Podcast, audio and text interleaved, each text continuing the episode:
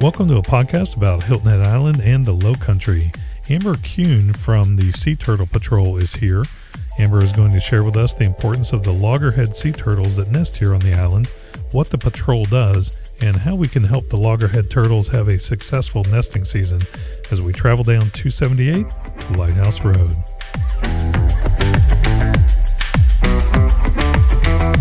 Today's podcast is brought to you by Hilton Head Golf Vacations. If you are planning a golf trip to Hilton Head Island, let Hilton Head Golf Vacations do the work for you. Hilton Head Golf Vacations has over 20 years of experience providing custom golf packages. They offer over 25 courses to choose from, affordable high end golf club rentals, and even offer accommodation packages. Don't lug golf clubs through the airport and pay exorbitant additional baggage fees. Let Hilton Head Golf Vacations do the work for you. Visit hhigolfvacations.com and book your trip today. Welcome to this episode of 278 to Lighthouse Road. I am your host, Jay McCain. Amber Kuhn is a low country native, a marine biologist, and one of her greatest passions are the loggerhead sea turtles that nest here uh, on Hilton Head every year. Amber is the head of the Hilton Head Sea Turtle Patrol. Amber, thank you for joining us today. Thank you. How and when did the Sea Turtle Patrol uh, get started? Well, it, it goes way back. Um, there were bicyclers on the beach and, and volunteers that were doing their best to cover mostly strandings, uh, believe it or not, rather than nesting in, in 1980 and 1981. But the official Sea Turtle Patrol started in 1985. Um, I began working with the Sea Turtle program in 1998. So this past season was my 22nd year on the beach, and it, it wasn't all Hilton Head. So I worked on Hilton Head for three years, went to graduate school in Fort Lauderdale, to a school that managed all of the Broward County beaches for sea turtle nesting. So I was on Turtle Patrol in Fort Lauderdale. And then when I moved to Hawaii, I participated in the Hawaii Wildlife Fund um, Hawksbill sea turtle nesting along with some green sea turtles as well. And then when I came home, I went right into the, Sea Turtle Patrol in Hilton Head again as a staff member and then eventually managing the project. And um, I believe we started that in 2014. When is the loggerhead nesting season? It is May 1st officially. So we start patrolling every day. I'm starting May 1st, and then we will patrol until the last nest hatches. So officially October 31st is the last day of sea turtle nesting season, but we'll October 9th was our last one this year. So it's different every year on Hilton Head. So why is this effort important and what role do the turtles play in the, the whole ecosystem? It's important because we're trying to recover a population that was extremely depleted due to um, fishing practices mostly. So shrimp boats and longline fishing and, and that sort of thing. Um, we also have boat strikes now as, as kind of one of the main ones. But because the loggerhead and the green have to be 25 to 30 years old to reproduce, a lot can happen in that time period to, to get to to have an animal die that's that age and it took that long to get there it's really hard to to get a recovery. So if we started in 85 and, and then you add 30 years approximately 25 to 30 years we get around 2010 is when we started to see this uptick in nests. It was a sudden increase just exponential kind of going up up up up and now it's you know it, it oscillates because sea turtles nest every uh, they skip a two years and then they nest on the third year. Uh, so not every year. So the different populations that are alternating um, have something to do with the nesting numbers but um, it's definitely working because we know that because of the the n- numbers from way back compared to that very critical time in 2010 when those turtles that were being uh, saved on the beaches became sexually mature to come back to this area to nest. Are the loggerheads an endangered species? Do you know what the population actually looks like? So there are seven different species of turtles, sea turtles on the planet. Um, we will see six in United States waters. The Australian flatback is only in Australia. They are part of the Endangered Species Act. So there are nine different populations in the United States that have their own designation. So West Coast and East Coast have even different designations. They're all endangered species, but some of them are um, deemed threatened versus critical, and it depends on what coast you're on. On our coast, the loggerhead is threatened, and the the um, Kemp's Ridley is critical. It depends on the species and where you are. So tell me exactly what you and the volunteers actually do when you go out uh, on the beach. So there's one permit um, for every beach in South Carolina, and it's distributed by the Department of Natural Resources. I have that permit, and the 15 staff members, volunteer staff, um, work under that permit. We gather, um, four of us usually at five o'clock in the morning where we're going to get the vehicles out because we've got 14 miles of beach to cover. Uh, we got a, we've got a Jeep and we've got a John Deere Gator. Gator goes north for uh, two miles and then back, and then the Jeep does the other 12 miles. We are looking for tracks from turtles that have emerged the night before. And it's hard to miss because, like I told you before, it's a 400 pound animal. So it does leave a mark when it comes sure, yeah. to nest. Yeah. Um, people, I've seen the tracks. Yeah, people people are. It amazes me that they can't see it or they just don't notice it. I'm not sure.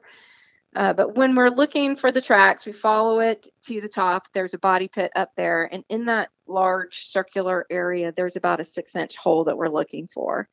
And that uh, is found with a probe. We, we probe the sand for consistency. So if it's not been disturbed, it's pretty compact, pretty compact. But when we get to the area where she dug, and we've got about a foot of sand on top of the eggs, you can feel how loose that sand is from her digging. And she's tried to pack it down because she doesn't want the eggs to move within the chamber, but it's still looser than uh, the surrounding area. When we locate that chamber, we put poles around it so that people don't accidentally dig a sandcastle through it put an umbrella through it you know they're not going to sit on top of it. Sure. And that way you know we do, we move about half of them because if they are laid below the the spring high tide line which is the full moon then we need to move those eggs above the spring high tide line. Okay. So the turtle might come up on a quarter moon and the tide didn't get that high and she got into the dry sand laid her eggs. But when the full moon comes and those eggs have to be there for two months you know, it could cover the nest. So that is um, the, the guideline from DNR that we can move a nest and you can do it within the first 24 hours.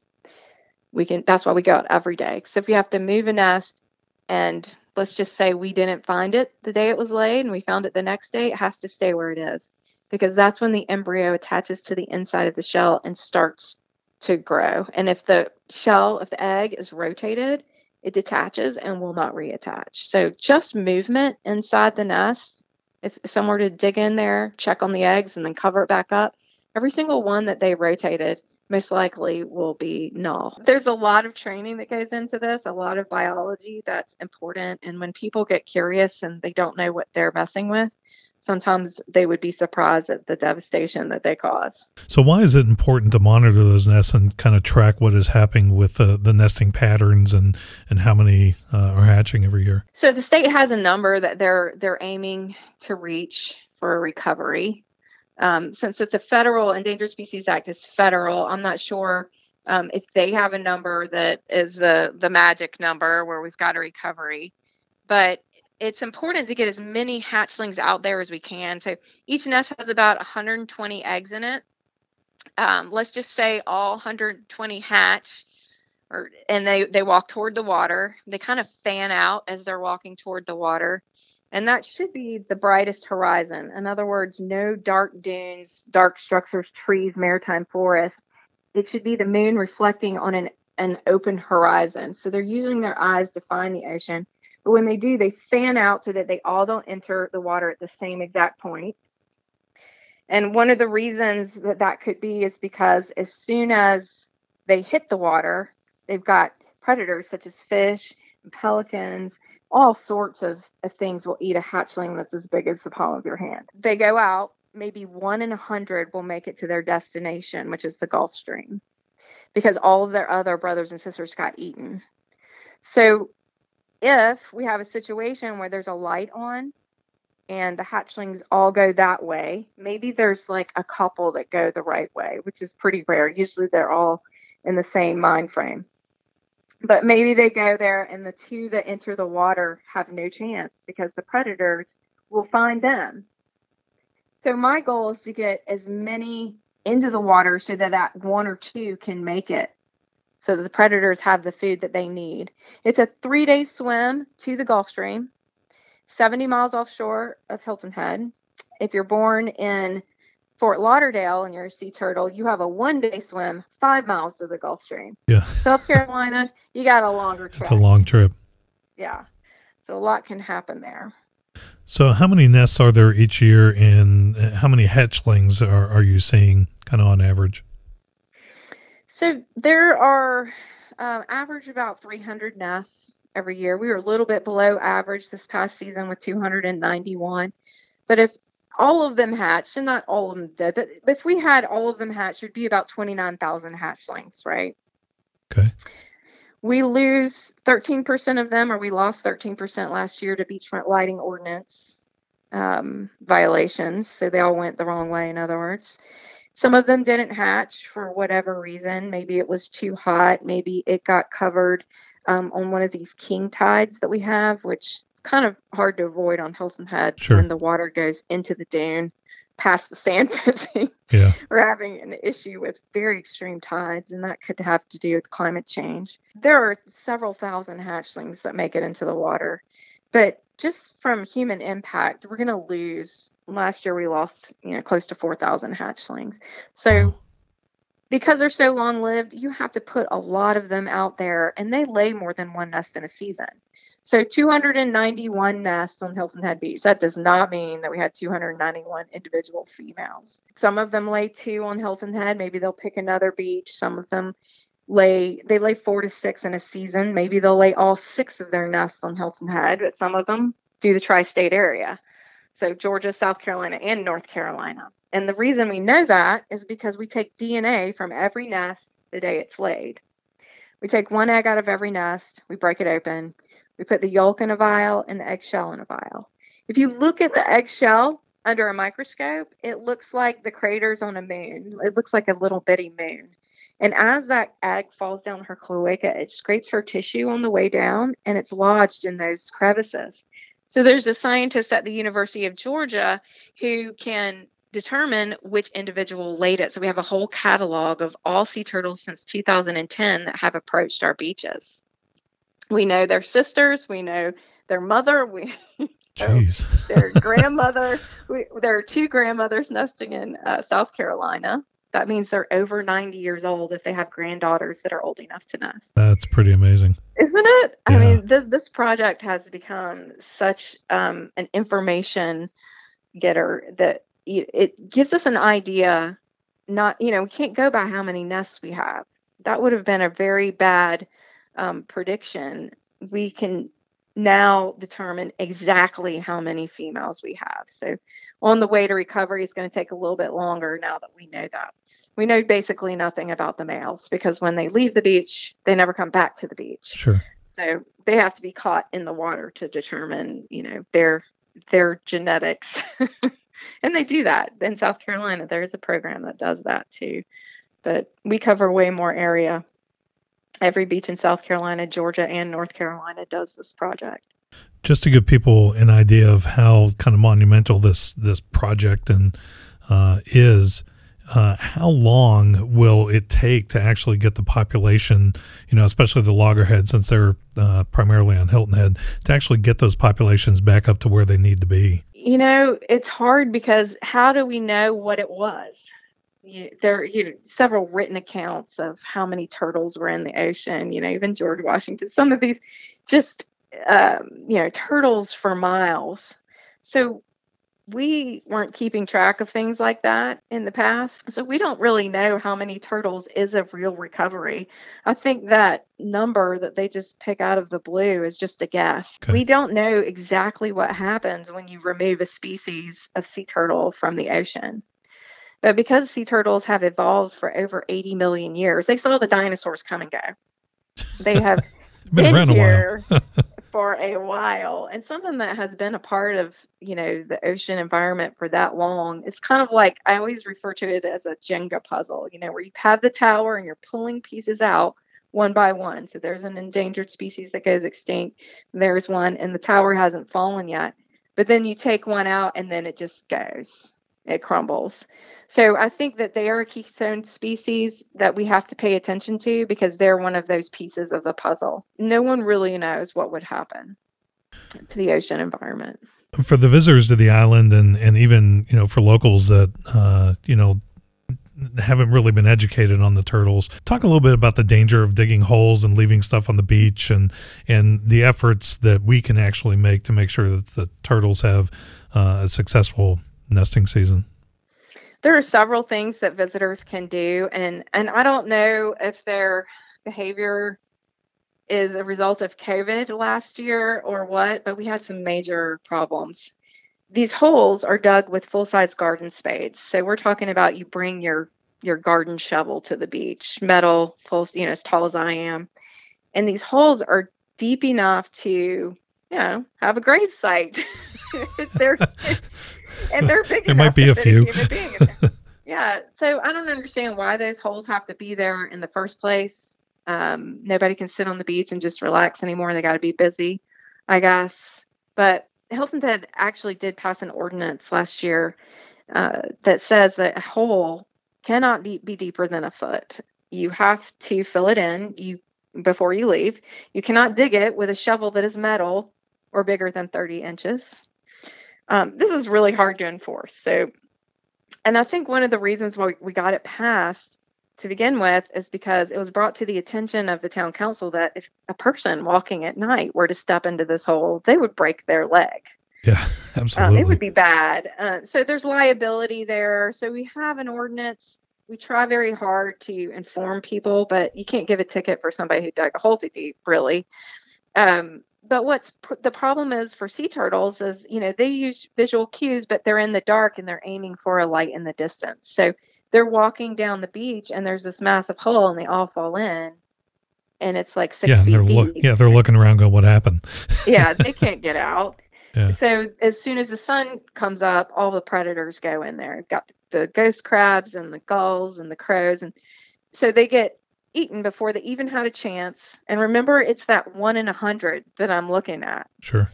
So if half of them fall in a hole and half of them make it to the water, it's likely that that half are all going to be eaten because you need to you need a lot of them to avoid all the predation that that's going on. Sure. What what what's the the messaging to people about making sure that they take what they brought to the beach back with them? So we were having a problem with people you know they, they're having these elaborate campsites now they've got several tents connected to each other you've got chairs and all of this heavy beach equipment. And they don't want to take it down and reset it up so they leave it there overnight. And the problem with that is you know a female comes up she's 400 pounds in the dark lumbering with flippers not feet she doesn't have feet so she's literally dragging a 400 pound body with her elbows and she gets up to the soft sand and she hits something. It could be anything. I mean, I've had them hit a one lone beach chair, turn around, frightened, crawl as fast as they can back to the water. And they might try again later that night.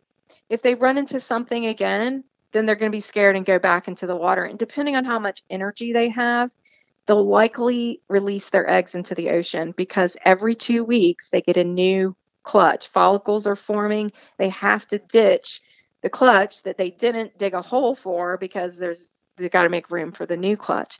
So every two weeks, four to six times in a season, maybe um, we have one turtle who lays eight in a season. She's a gram. Uh, she's a mother, a super mom.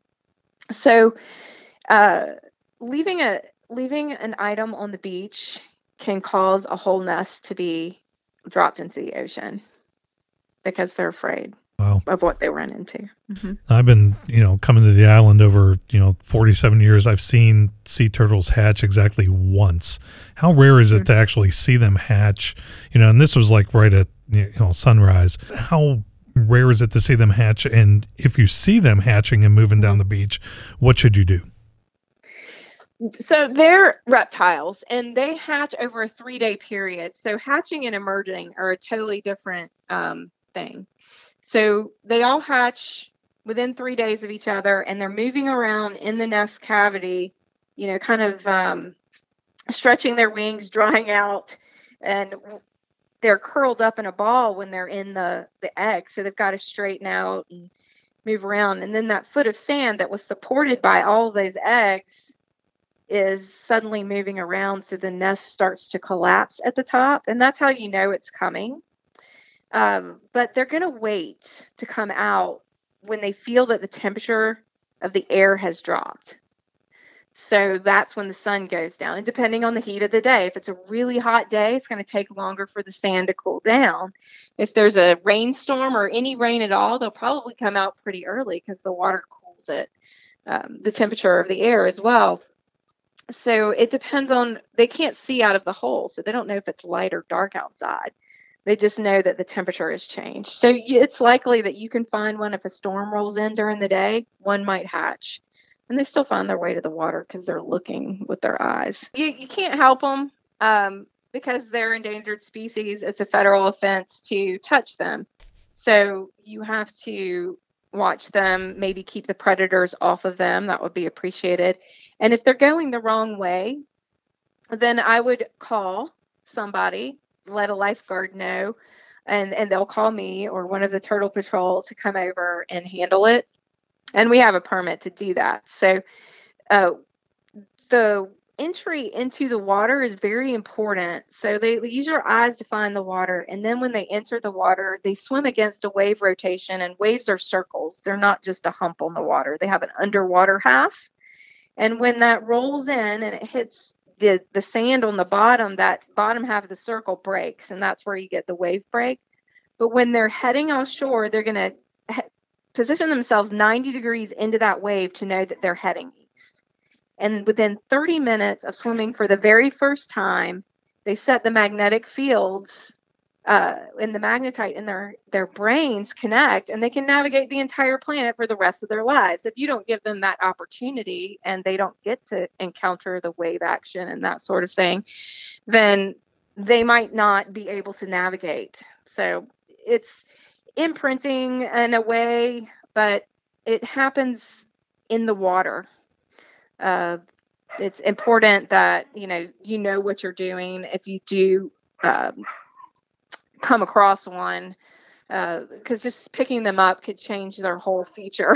Sure. so, you know, placing um, them where they shouldn't be. You are the only person authorized to actually transport injured turtles um, and I believe dolphins for rescue. Why is that and what is involved? So, the live transport, uh, there's a lot involved with, and it's usually sea turtle. We don't rehab marine mammals. Um, we have had a situation where SeaWorld came up and got some manatees out of Palmetto Dunes Golf Course.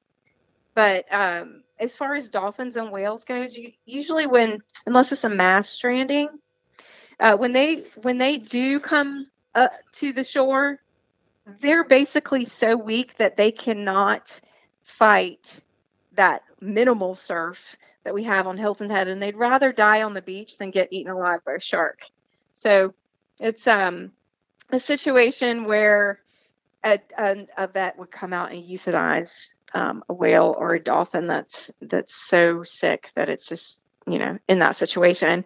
With sea turtles there are a lot of other things that can happen and we can mitigate them by taking them to to the hospital the sea turtle care center at the south carolina aquarium. This place is probably the most progressive sea turtle hospital in the country. It's got they they repair cataracts They've got CT scans. They use stem cell therapy. It's it's amazing what they can do. So if we have a boat strike and the turtle is still alive, or maybe the turtle is emaciated because it has a blockage from eating plastic, you know, they can fix that. So typically, and not this winter because it really didn't get that cold here, but in Texas, for example, they're having all these turtles that got cold stunned. So the water temperature got much much uh, cooler than it normally does. And because they're reptiles, they can't manage their body temperature and they got so cold that they can't move. It has happened here before. if you're transporting a turtle like that and you get into the car and you turn your heater on, they're not going to make it. They have to be at the same temperature they were found at, and then slowly their temperature is brought to speed. So, in other words, I'll pull up, put them in the back, turn my air conditioner on in January, and head on down to Charleston. And when they get the turtle, they will slowly bring the body temperature up to where it needs to be. There are temperature gauges in the ambulance, the turtle ambulance. There are um, plenty of water, things that um, you wouldn't just put a turtle in the back of a pickup truck and, and take it to Charleston, in other words. Yeah. A little bit more. yeah, more there's a reason that. there's one person that's allowed to handle the turtles. there's a lot involved in it. Um, Yeah. How can can people learn uh, more about the turtles and and potentially uh, support uh, the turtle program? We are a nonprofit, a 501c3. We have a website at Sea Turtle Patrol, HHI.com. It is not the Coastal Discovery Museum. It's not an Adopt a Nest program. Those are all programs that we don't benefit from.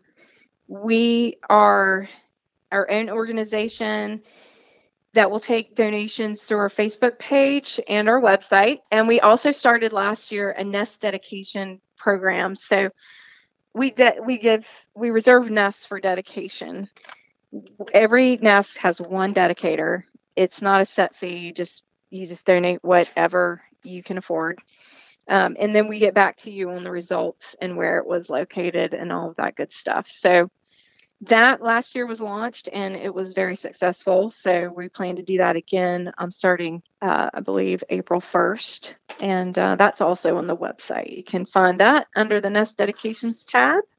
Okay. And then that's um, that's it. I mean, attending Turtle Talks, learning more helps us out because we don't have to mitigate all of the things that that go wrong on the beach when it comes to human impact and, and that sort of thing. Kind of spreading the word to visitors and, and people that you see that are doing the wrong thing Sure. and not nobody's paid in our organization we really are focused on outreach almost as much as we're focused on monitoring the nests and the research that we do on the beach that really is how you can help the turtles just by supporting the um, educational things but also it's nice to have a nest dedicated to you I'm sure that uh, that even though you know it's it's a volunteer staff, uh, nobody's paid. It's still an expensive endeavor. What type of financial support is needed to keep that program going? Well, uh, I have been very pleasantly surprised. Um, you know, there are other organizations on the island that support us.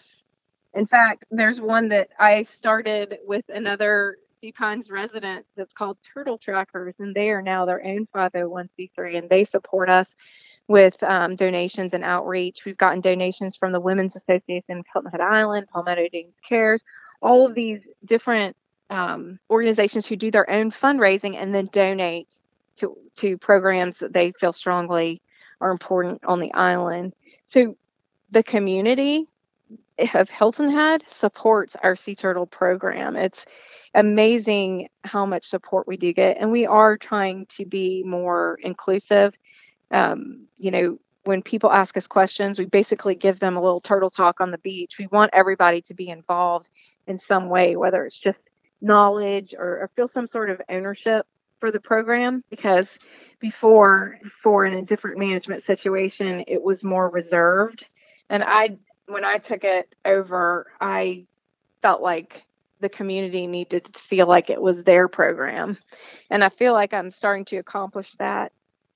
It's slow going but uh, er- we're in the paper we're in the magazines you know we try to get out there so everybody can feel like they know about the turtle patrol and what we're doing out there and ask their questions and, and come to our presentations and learn more.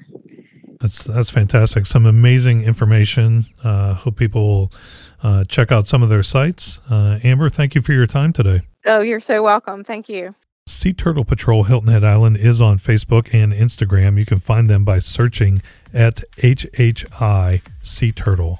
That is at HHI Sea Turtle. Once again, Sea Turtle Patrol HHI.com is the website, and there is a donate button right on the homepage if you would like to support the efforts of the Sea Turtle Patrol. And if you visit SpartinaCharters.com, the home of Amber's charter boat company, and click Marine Life Stranding button at the top of the page, there is information about Amber's work with the South Carolina Department of Natural Resources and the Spartina Dolphin and Sea Turtle Stranding Response Fund. They rescue dolphins and sea turtles that are injured or sick and get them healthy and back out into the wild. 100% of all donations to the Spartina Dolphin and Sea Turtle Stranding Rescue Fund go directly to rescuing dolphins and sea turtles. All great efforts to keep the wildlife healthy, and that is one of the things that makes Hilton Head Island the special place that it is. See you next time as we travel down 278 to Lighthouse Road.